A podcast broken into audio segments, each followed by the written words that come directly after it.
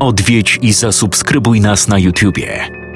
Bądź na bieżąco z nowymi filmami i słuchaj jeszcze więcej mrocznych historii.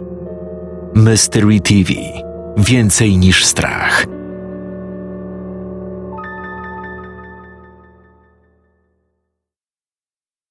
Na drążek, grubasie! Masz wytrzymać 30 sekund! Krzyczał Oskar Nowacki, który wraz z kumplami otoczył swojego kolegę z klasy Marka. Grupa trzynastolatków znajdowała się na sali gimnastycznej podstawówki, do której chodzili.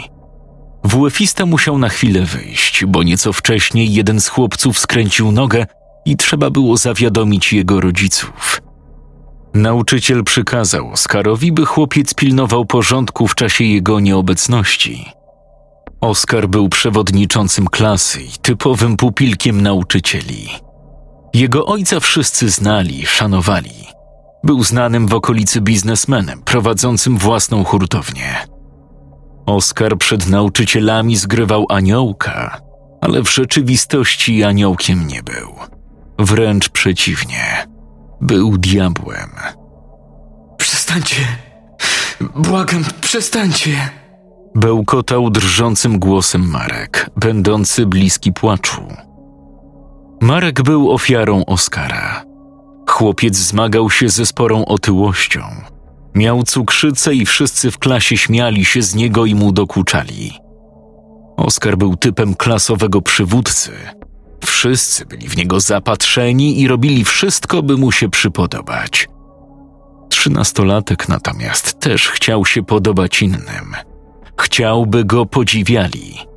Wiedział, że gnojenie i wyśmiewanie Marka przysporzy mu jeszcze więcej popularności w szkole.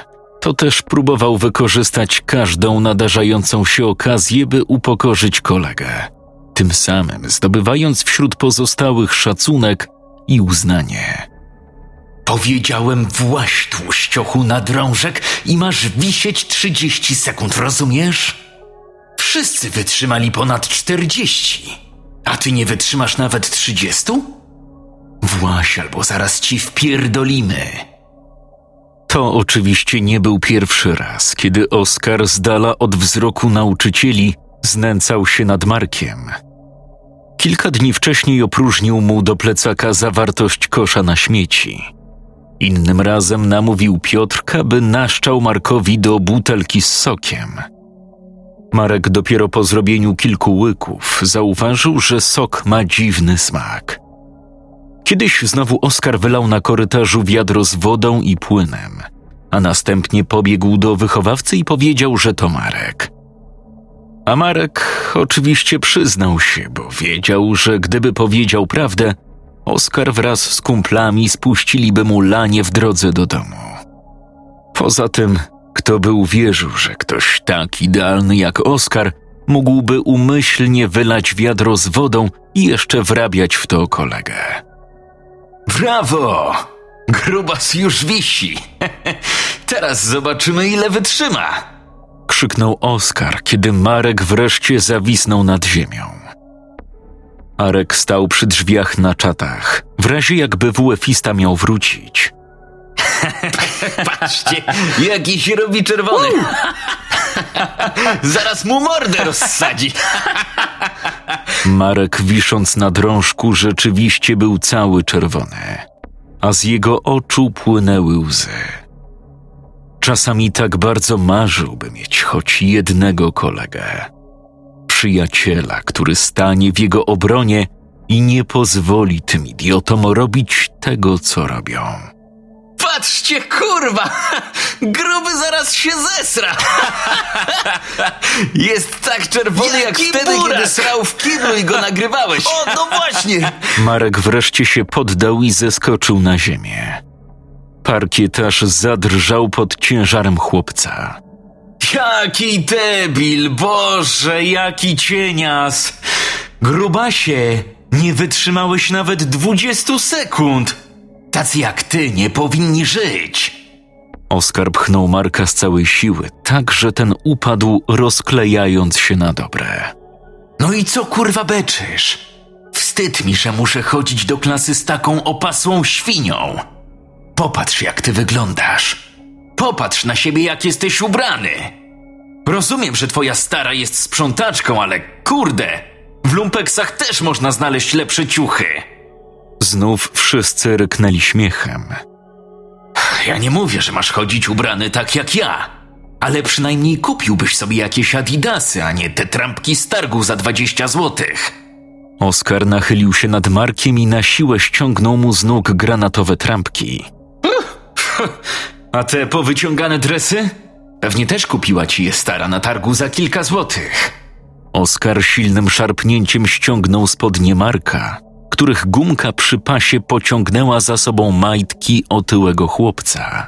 Wow! Patrzcie, jaką ma dupę! Kurwa, nie wierzę! Patrzcie na jego fiutka! Marek zalany łzami. W pośpiechu naciągnął na tyłek majtki, a następnie spodnie. Był purpurowy ze wstydu. Z wściekłości zaciskał zęby. Ho, ho, ho, patrzcie, jaki zły! Zaraz się wkurzy i nas pobije! Cicho! Pan idzie! Ogarnijcie się! Szybko! Ubieraj się gruby i przestań beczeć. To tylko takie żarty. Nie płacz już i nie próbuj nic mówić panu, bo i tak ci nie uwierzy. Marek znów nie poskarżył się nikomu. Tego dnia jego klasa dostała dużo zadań domowych. Ale kiedy Marek wrócił do domu, nawet nie myślał o odrabianiu pracy domowej. Kiedy Oskar i inni siedzieli w domach i pisali opowiadanie na język polski, Marek pisał list pożegnalny do mamy i taty. Napisał, że już nie może, że bardziej boi się powrotu do szkoły niż śmierci. Napisał wszystko, co spotkało go ze strony Oskara. Na koniec napisał: Kocham was, mamo i tato. Przepraszam. Po kilku godzinach ojciec Marka dostał ataku serca, kiedy wszedł do pokoju syna i zastał go wiszącego na pasku pod stalową rurą grzewczą. Marek nie żył. Jego ojciec trafił na oję pobliskiego szpitala, w którym umarł po kilkunastu godzinach. Półtora roku później. Tato, która jest godzina? spytał Oskar niecierpliwym głosem. Siedemnasta dziesięć. Spokojnie, synu, mamy czas. Odparł Artur Nowacki po tym, jak spojrzał na zegarek. Cholera! Spóźnimy się na trening na osiemnastą. Za tydzień mam przecież turniej, więc jak się spóźnię, trener będzie bardzo wkurzony. W tym momencie drzwi gabinetu stomatologicznego otworzyły się, a do poczekalni wyszedł wysoki, przystojny brunet w białym uniformie. Dzień dobry. Pan Oskar? Tak, to ja. Długo to potrwa? Za 50 minut mam trening tenisa i nie mogę się spóźnić. Zapraszam cię na fotel. Z tego co pamiętam, ubytek był mały, więc powinno nam pójść szybko. Też kiedyś trenowałem koszykówkę, więc wiem, jak ważna jest punktualność na treningu. Chłopiec uśmiechnął się do sympatycznego stomatologa i ruszył do gabinetu. Przepraszam pana, Rzekł ojciec chłopca, wstając z fotela. nie chciałbym zajmować czasu, ale nie mógłby pan zajrzeć mi tam na dolną trójkę? Strasznie mnie boli, jak piję coś ciepłego. Nie ma problemu. Mam dziś wolne dwa fotele, bo kolega jest na urlopie. Poza tym jesteście na dziś ostatnimi pacjentami, więc zaraz podam synowi znieczulenie i pana zawołam. Bardzo dziękuję. Dentysta wszedł do gabinetu, zamykając za sobą drzwi. Artur usiadł na fotelu i po chwili zatopił wzrok w ekranie smartfona. Był średniego wzrostu blondynem po czterdziestce, jak zawsze ubranym elegancko. Wczytał się w artykuł dotyczący groźnego wypadku na północy kraju. Następnie sprawdził, co tam słychać w polityce i już miał odpisać wspólnikowi z firmy na SMS-a, kiedy drzwi gabinetu ponownie się otworzyły. O, Jezu. Ale macie tu gorąco. Co tu jest? Ogrzewanie puszczone? Bardzo mi przykro, ale klimatyzacja dziś nawaliła rano. Właśnie pomyślałem, że będzie się panu chciało pić przyniosłem panu zimną lemoniadę. Żona robiła. Musi pan spróbować. Jest przepyszna. Bardzo dziękuję. Prawdę mówiąc, o niczym tak nie marzę, jak o napiciu się czegoś zimnego. To zapraszam pana na fotel. Sprawdzimy, co tam się dzieje. Jakby był jakiś ubytek, to od razu zapiszę pana na wizytę. Rzekł dentysta po kilkunastu minutach, wychodząc znów z gabinetu. Artur wszedł za stomatologiem do środka i po chwili usiadł na fotelu dentystycznym po prawej stronie. Na fotelu po lewej zajmował półsiedzącą pozycję Oskar. Miał zamknięte oczy i włożone coś do ust. Coś, co sprawiało, że były szeroko otwarte. Zaraz zajmę się pana synem. Póki znieczulenie nie działa, zajrzę, co my tu mamy u pana. Proszę otworzyć szeroko buzię. Wie pan, coś mi się jakoś tak zakręciło w głowie. A, to pewnie przez ten upał. Albo to światło. Niech się pan zrelaksuje. Tutaj jest chłodno. Zaraz panu przejdzie. Już, już w poczekalni było mi trochę nie, niedobrze. Proszę otworzyć buzię. Chcę rzucić okiem na tę trójkę. Artur otworzył usta. Jednak zawroty głowy i towarzysząca im narastająca słabość wzmagały się z każdą chwilą. Dodatkowo miał wrażenie, że zaraz się pożyga. Dentysta na moment gdzieś odszedł. Artur próbował coś powiedzieć, ale czuł, jak język mu się plącze. Wszystko wirowało i robiło się coraz ciemniej. Po chwili zrobiło się całkowicie ciemno.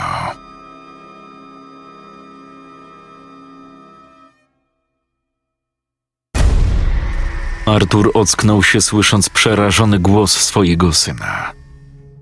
Halo? Jest tu ktoś? Gdzie ja jestem? Ktoś mnie słyszy? Oskar? Tata? Tata, co się dzieje? Gdzie my jesteśmy? Nie wiem. Nie wiem. Podejdź do mnie. Strasznie się boję. Artur próbował wstać, ale nie był w stanie. Siedział na jakimś fotelu. Miał przywiązane ręce i nogi do czegoś. Nie mogę się ruszyć. Gdzie ty jesteś? Podejdź tu. Nie mogę. Też jesteś związany? Nie, ale tu jest jakaś przepaść. Przepaść? Między nami musi być jakaś przepaść, bo jak wystawiam nogi, to nie czuję gruntu i mam coś przywiązane do szyi. W tym momencie zapaliło się trupio blade światło. Artur zamknął oczy i przez moment nie był w stanie ich otworzyć. Boże, tato, co ja mam na sobie? To nie są moje ubrania. Artur zdołał wreszcie otworzyć oczy. Mrużąc je, dostrzegł swojego syna siedzącego na wysokiej platformie pod sufitem wysokiego, obskurnego pomieszczenia. Oskar miał na sobie śnieżno-białą koszulę z błękitnym krawatem, elegancką białą marynarkę, białe spodnie od garnituru i białe skórzane buty. Jezu, Oskar, co ty masz na szyi? Szyja chłopca opleciona była sznurem przywiązanym do metalowej rury kawałek nad jego głową. Obok chłopca, zaraz za krawędzią platformy, mniej więcej na wysokości jego oczu, zamocowany był odstający od ściany stalowy drążek o długości mniej więcej jednego metra. Jakieś dwa i pół metra pod drążkiem na podłodze stała otwarta, biała trumna. Tato, co to ma być? To jakiś żart? Artur był zbyt zszokowany widokiem, jaki zobaczył, by cokolwiek odpowiedzieć. Spojrzał na fotel, na którym siedział pod ścianą i który przypominał stary fotel dentystyczny. Kostki mężczyzny przywiązane były do fotela, podobnie jak tułów. Dodatkowo ktoś przywiązał ręce Artura do dwóch szyn. Unieruchomione ręce skierowane były w dół. Pod nimi stały dwie duże białe miski. Boże, Oskar, nie ruszaj się. Usiądź lepiej z powrotem i uważaj, żebyś nie spadł. Masz na szyi zawiązany sznur. Możesz oddychać? Tak. Jest poluzowany. Masz wolne ręce przecież. Spróbuj to rozplątać. Już próbowałem, ale nie da się. Ręce mam jakoś dziwnie zesztywniałe. Poza tym to jest jakoś dziwnie powiązane. Nie umiem tego rozwiązać. To spróbuj przełożyć przez głowę. Nie da się, już próbowałem. Boże. Synu, ale kto? Jak myśmy się tu znaleźli? Ja nic nie pamiętam. Ja też. Obudziłem się jakieś dwie godziny temu. Wiesz, jak się bałem? Myślałem, że jestem tu sam. Hej, halo! To nie jest śmieszne. Kimkolwiek jesteś, dobrze ci radzę, zakończ tę głupią zabawę i uwolnij nas! To nie krzycz. Wydaje mi się, że tu nikogo nie ma. Musi ktoś być. Przecież przed chwilą ktoś zapalił światła. Boże, ktoś tu idzie. I dobrze. Może się w końcu dowiemy, co to za żartowniś. Po chwili w kwadratowym pomieszczeniu pojawił się wysoki, młody mężczyzna w białej koszuli i ciemnych dżinsach. O, widzę, że rodzinka już się obudziła. Boże, człowieku, ja cię skądś znam. Tato, przecież to ten dentysta. Co? Boże, ale dlaczego? O co tutaj chodzi? Co pan wyprawia? No dobrze. Nie będę was już dłużej trzymał w niepewności. Od razu przejdę do rzeczy. Wydaje wam się, że to głupi żart, jakaś zabawa. Ale możecie być pewni, że nie znaleźliście się tu bez powodu. Nazywam się Piotr Zagórski, ale moja godność zapewne nic wam nie mówi. No, poza tym, że umówiliście się do mnie na wizytę dentystyczną. Człowieku, jaśniej. Teresa Laskowska. Mówi wam coś to nazwisko? Słysząc słowa mężczyzny, Oskar zbladł. Artur otworzył szeroko oczy i chyba chciał coś powiedzieć, ale nie był w stanie. Widzę po waszej reakcji, że już chyba wiecie, dlaczego się tu znaleźliście. Teresa jest moją siostrą. Przez ostatnie półtora roku opiekowałem się nią po tym, jak jej ukochany syn Marek powiesił się, a mąż umarł na atak serca. Nie mogłem znieść tego, jak siostra cierpiała, a kilka tygodni temu próbowała popełnić samobójstwo i przez to wylądowała w zakładzie psychiatrycznym. Znęcałeś się nad moim siostrzeńcem i to ty pchnąłeś go do samobójstwa. Traktowałeś to jak zabawę, jak okazję do pośmiania się. Ale przez twoje zachowanie zniszczyłeś naszą rodzinę. Zniszczyłeś trzy osoby, a w zasadzie to cztery, bo jak widzisz, ja też kurwa jestem zniszczony. Wiesz co, gówniarzu? Wierzyłem w wymiar sprawiedliwości. Wierzyłem, że będziesz gnił w poprawczaku. Ale co się wydarzyło? Dostałeś kuratora. Pieprzonego kuratora. Taką mamy sprawiedliwość we współczesnym świecie. Wymiar sprawiedliwości zakpił z naszej rodziny. Dlatego zmuszony jestem sam wymierzyć ci sprawiedliwość. Człowieku, nie rób tego. Mój syn już poniósł karę. Wiesz, jak on przejął się śmiercią Marka? No właśnie widzę, jak się przejął. Wiedziecie sobie wygodne życie. Ten Bachor ma wszystko, czego chce. To jest chore. Ten świat, ten system jest chory. A ja jako lekarz zamierzam to wyleczyć. Koniec z zasadami humanitaryzmu. Koniec z lizaniem zwyrodnialcom dupy. Teraz pokażę wam, na czym polega prawdziwa sprawiedliwość. Dentysta wyciągnął z kieszeni niewielki pilot, po czym zwrócił się do Oskara. Widzisz ten drążek obok ciebie? Za chwilę obniżę platformę, a ty zawiśniesz na drążku. Kazałeś mojemu siostrzeńcowi wisieć pół minuty. Kiedy was tu przywiozłem, zważyłem cię i wyszło, że jesteś lżejszy niż mój siostrzeniec za życia o jakieś 12 kilo. Oznacza to, że będziesz musiał wisieć tu 12 razy dłużej, czyli dokładnie 6 minut. Pan oszalał. A więc zasada będzie taka: jeżeli wytrzymasz 6 minut, uwolnię ciebie i twojego ojca. Pozwolę wam odejść, przysięgam. Jeżeli jednak nie wytrzymasz sześciu minut i odpuścisz, zawiśniesz na sznurze. Umrzesz w męczarniach. Nie dojdzie do złamania rdzenia kręgowego, bo sznur jest zbyt krótki. Pętla po prostu zaciśnie się wokół twojej szyi tak mocno, że nie będziesz mógł złapać tchu. Człowieku, odpuść! To nie jest Jeszcze nie skończyłem. Jeżeli Oskar nie wytrzymasz sześciu minut i umrzesz, wtedy zamorduje twojego ojca. Podczas procesu przed sądem rodzinnym ocalił pan synowi tyłek, co? Wynajął pan najlepszego adwokata w mieście i dzięki panu Oskar nie poszedł do poprawczaka. Teraz role się odwróciły. I to pański syn musi uratować pański tyłek, bo jego śmierć oznaczać będzie pańską śmierć.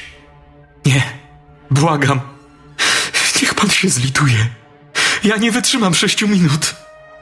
Na WF-ie wytrzymywałem tylko dwie i pół. Widzisz tę trumnę pod drążkiem? Mój siostrzeniec też wisiał nad trumną. Kazałeś mu wisieć pół minuty, a pod jego stopami stała trumna, bo kiedy się poddał i zeskoczył na ziemię, spotkała go fala upokorzeń z twojej strony. To sprawiło, że wkrótce znalazł się w trumnie.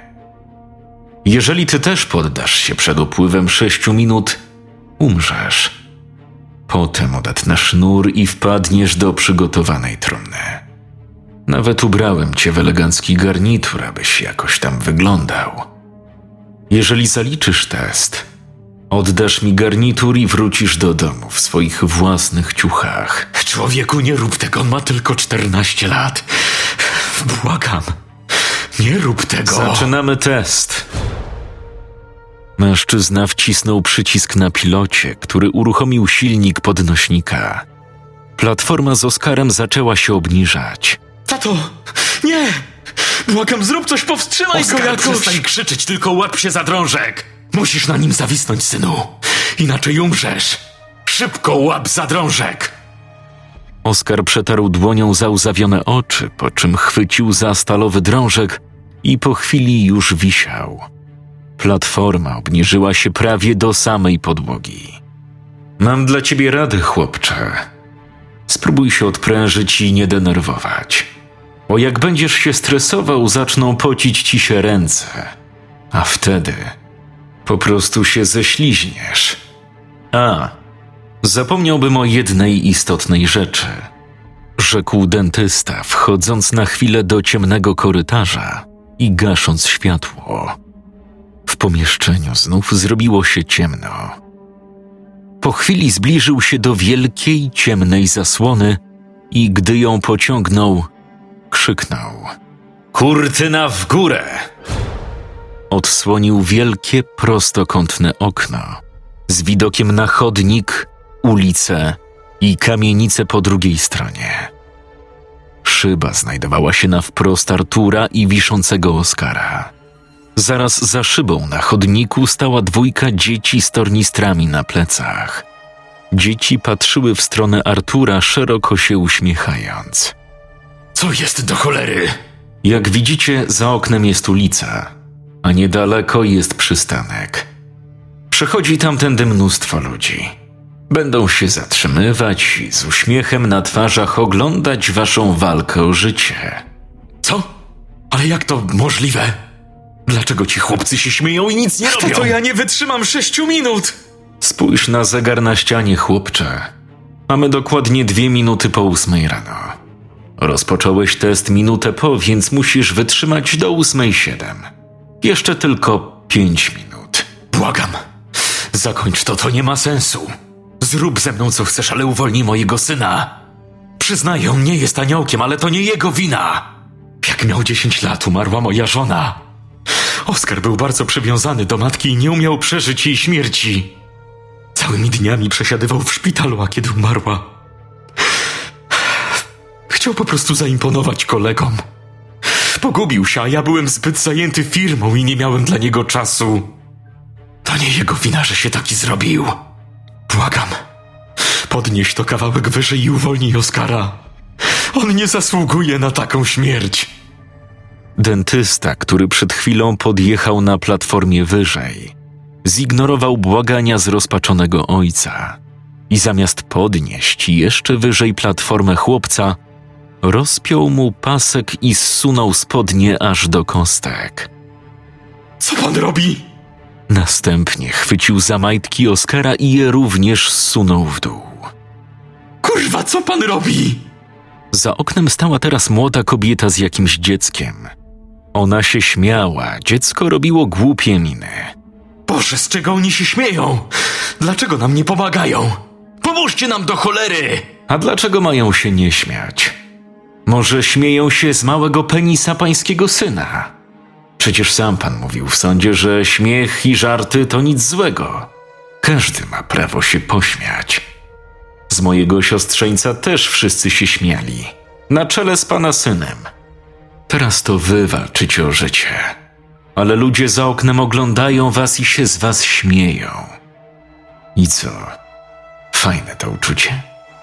Dalej uważacie, że śmiech to nic złego? Kim są ci ludzie i co im zrobiłeś, że nie reagują? O, zapewniam, że nie znam tych ludzi. Jesteśmy w centrum dużego miasta, to przypadkowi przechodnie. Gratulacje, Oskar. Widzisz, już dwie i pół minuty. Zostało ci jeszcze trzy i pół. Idę zaparzyć sobie herbatę i do tego czasu na pewno tu wrócę. Tato, ja już nie mogę. Ci ludzie za oknem się na mnie gapią. Muszę ubrać te majtki. Oskar, przestań, on tego właśnie chce. Chcę, żebyś się zdekoncentrował i puścił drążek. Wisi, nie zwracaj uwagi na tych ludzi, oni nawet cię nie znają. Dentysta opuścił pomieszczenie, zostawiając ojca i syna samych. Artur zaczął się szamotać, próbując szukać sposobności, by się uwolnić. Więzy były jednak zbyt silne. Mężczyznę zastanawiały dwie białe miski stojące pod jego unieruchomionymi rękami, przytwierdzonymi do stalowych szyn. Do czego miały służyć? Artur nawet nie próbował się nad tym zastanawiać. Pozostawało mieć nadzieję, że ten psychopata dotrzyma słowa i uwolni ich, kiedy już minie to pieprzone sześć minut i Oskar zaliczy test. Tato, ja. Ja już nie mogę. Oskar, nawet tak nie mów. Zostały ci jeszcze dwie minuty. Dwie minuty, synu. Ale ja nie wytrzymam nawet minuty. Ręce mi zaraz odpadną, tato. Błagam, zrób coś. Nie wytrzymam. Artur znów spojrzał w okno. Teraz stały za nim dwie dziewczynki. Patrzyły w stronę Oskara i śmiały się do rozpuku. Pomóżcie nam! Zawołajcie pomoc, głupi bachory, to nie są żarty! Tato, one chyba cię nie słyszą. Oskar, musisz wytrzymać jeszcze półtorej minuty. Błagam, ja nie chcę umierać. Nie jestem w stanie ci pomóc. Nie jestem w stanie się ruszyć, Oskar, wytrzymaj, błagam. Wytrzymaj jeszcze chwilę i zaraz będziemy wolni. Oskar opuścił lewą rękę. Być może chciałby odpoczęła, a może chciał naciągnąć na tyłek majtki. Zdążył tylko krzyknąć, kiedy od drążka oderwała się jego druga ręka i chłopiec zawisł na sznurze. Oskar, Boże, nie! Chłopiec zaczął wydawać nieludzkie odgłosy i nerwowo wymachiwać rękami. Próbował dosięgnąć drążka, ale zdołał dotknąć go tylko końcówkami palców. Podciągnij się na sznurze! Masz go za głową, chwyć za sznur i spróbuj się podciągnąć! Oskar musiał usłyszeć radę ojca, bo przełożył ręce za głowę, chwycił oburącz za sznur i choć z całych sił napiął w ramionach mięśnie, zdołał podnieść się może o centymetr. Jednak szybko odpuścił. Już tylko miotał się, wymachując panicznie rękami i obracając się na sznurze. Twarz chłopca stawała się coraz większa, puchnąc z każdą sekundą. Była czerwona. Po chwili jeszcze bardziej, by następnie przejść w purpurę. Artur zauważył krew cieknącą z ust syna. Oskar musiał przygryźć, a może nawet odgryźć sobie kawałek języka. Artur tyle by dał, żeby móc teraz zatkać sobie uszy. Te odgłosy, które wydawał jego syn, brzmiały, jakby wydawało je dzikie zwierzę, zażynane i cierpiące. Oskar ciągle wił się i wymachiwał rękami, jakby próbując się czegoś złapać. Niczego jednak nie było w pobliżu. Po kilkudziesięciu sekundach jakby to zrozumiał, bo już się nie wił. Już nie wydawał tych koszmarnych odgłosów. Wisiał bezwładnie, by co jakiś czas się poderwać i znów znieruchomieć. Ty skurwysynu. Ty jebany skurwysynu. Powtarzał ojciec dzieciaka, kiedy dentysta wrócił do pomieszczenia z wielkimi nożycami do metalu. O, co się stało? Czyżby pan wreszcie zrozumiał, że pana syn nie był idealny? Nie uratował pana z opresji, a wystarczyło wytrzymać te pieprzone sześć minut. Wystarczyło się nie przejmować śmiechem innych dzieci za oknem i robić swoje. Zabiję cię. Przysięgam, że cię zabiję. Tak. Ale najpierw przekonasz się, jak to jest zobaczyć własne dziecko w trumnie. Dentysta podniósł się na platformie do góry i ubrał z powrotem Oskarowi majtki i spodnie. Następnie przeciął sznur.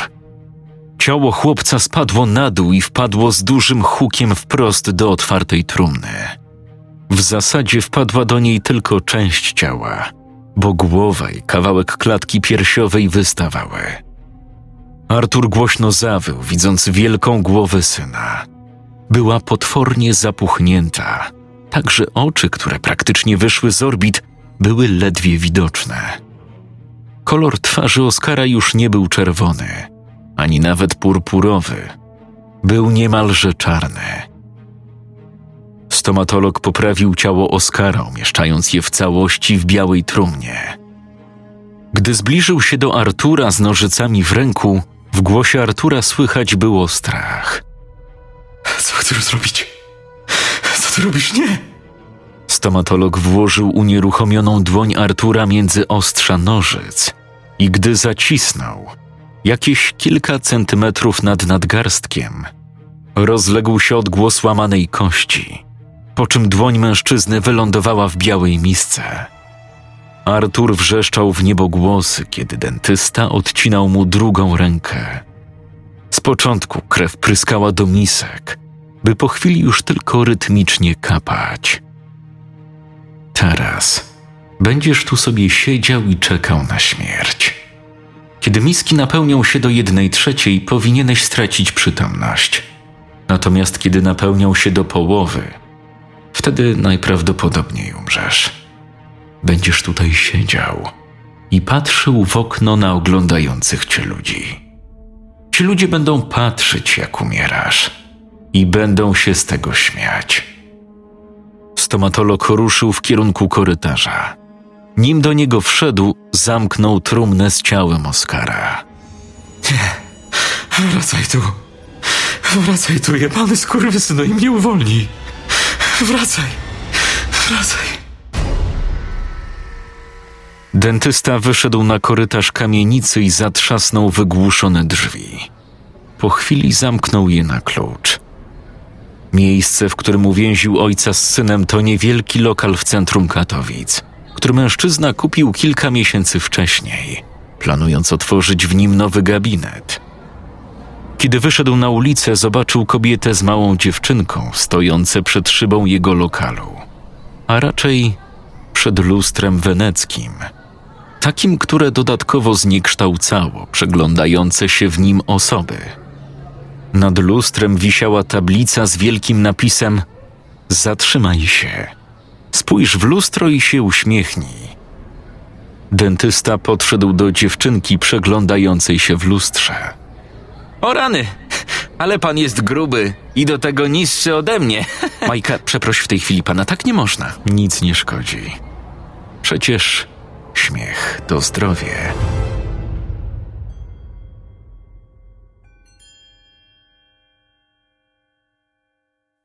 Scenariusz Szymon Mandrak. Czytał Jakub Rutka.